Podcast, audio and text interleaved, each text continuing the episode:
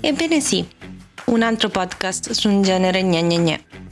Devo essere sincera con voi, l'audio di oggi l'ho creato solo per parlare di alcune band che mi fanno davvero impazzire e di altre che...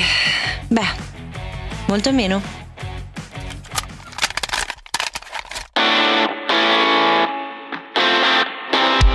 Audite, oltre i confini della musica.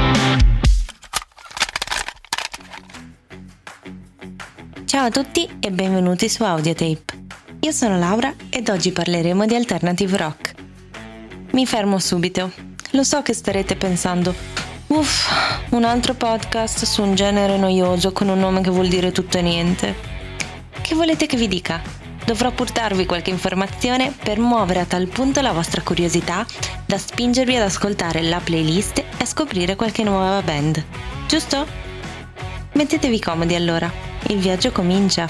L'alternative rock è un genere emerso negli anni 80 ma divenuto abbastanza popolare negli anni 90, che deve i suoi natali al già ampiamente citato punk. Era conosciuto come garage rock negli Stati Uniti e come indie in Gran Bretagna. Premessa. Vi prego non spaventatevi con il termine indie. Oggi eviterò accuratamente di propinarvi delle band impomatate noiose.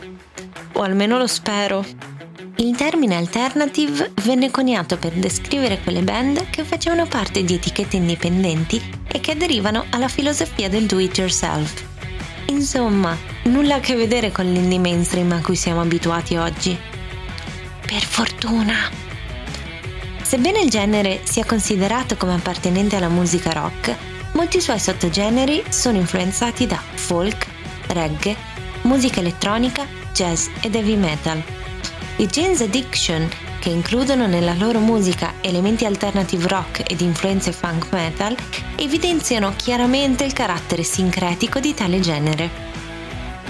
Dopo questa necessaria premessa parliamo di qualcosa di più interessante, o meglio, delle band più interessanti. Tra le band di spicco dell'alternative ci sono sicuramente i non così underground a Perfect Circle supergruppo incredibilmente geniale tanto quanto poco produttivo. Dal 1999, l'anno della loro formazione, hanno pubblicato solo quattro album. Il motivo è presto svelato. La band, che ad oggi è composta da membri di Tool, Smashing Pumpkins ed Eagles of Death Metal, non è altro che il coraggioso progetto di musicisti davvero troppo impegnati. Tra l'altro, la band non è nemmeno nata sotto i migliori auspici infatti si è formata in un momento di hiatus dei Tool a causa di alcuni screzi legali con la precedente etichetta discografica. Tra le caratteristiche identificative degli A Perfect Circle ci sono sicuramente i concerti live, delle vere e proprie esperienze sensoriali in cui musica, luci ed atmosfere si fondono per regalare al pubblico delle emozioni da ricordare. Fidatevi di me, un concerto degli A Perfect Circle sarà forse il migliore della vostra vita, o almeno per me è stato così. Se però state pianificando di registrarlo, vi devo avvisare, è una terribile idea. Non ci credete? Beh, chiedetelo ai 60 spettatori che nel 2017 sono stati cacciati dallo show perché usavano lo smartphone. Del resto, Maynard James Keenan non è un frontman più facile del mondo. Non si fa quasi mai vedere è sempre in fondo al palco, coperto dalla nebbia.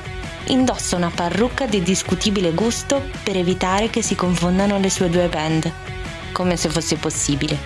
E sicuramente ha un pessimo rapporto con i cellulari. La seconda band emblema dell'alt rock sono gli Smashing Pumpkins. Anche il loro esordio è alquanto inusuale. Billy Corgan e James Sia si incontrano in un negozio di dischi e, senza conoscersi molto, decidono di andare assieme ad un concerto di una band locale, che tra l'altro non apprezzano. Alla fine del concerto iniziano a litigare con una ragazza che invece è fan di questa band. Dopo uno stizzito la band fa schifo da parte di Billy Corgan e diversi insulti sparsi, quella ragazza, Darcy, è stata reclutata come bassista. C'è da dire che Billy Corgan non è un tipino semplice con cui avere a che fare nei primi due album, infatti, ha registrato tutte le parti di chitarra e basso perché, beh, era più bravo degli altri. La terza band iconica dell'alternative di cui vi voglio raccontare sono sicuramente i Rage Against the Machine, protagonisti, loro malgrado, di una serie di meme che fanno a colpire soprattutto la generazione X. Sono un'incredibile band crossover che va a riempire una scena musicale ancora scossa dallo scioglimento dei James Addiction. La loro biografia è stata raccontata in mille modi, ma forse non tutti vi hanno detto che Tom Morello, il chitarrista, ha dovuto fare lo spogliarellista per mantenersi dopo la laurea ad Harvard. Ok le scienze politiche, però a quanto pare non pagano così bene. Ma in Italia come siamo messi con il rock alternativo?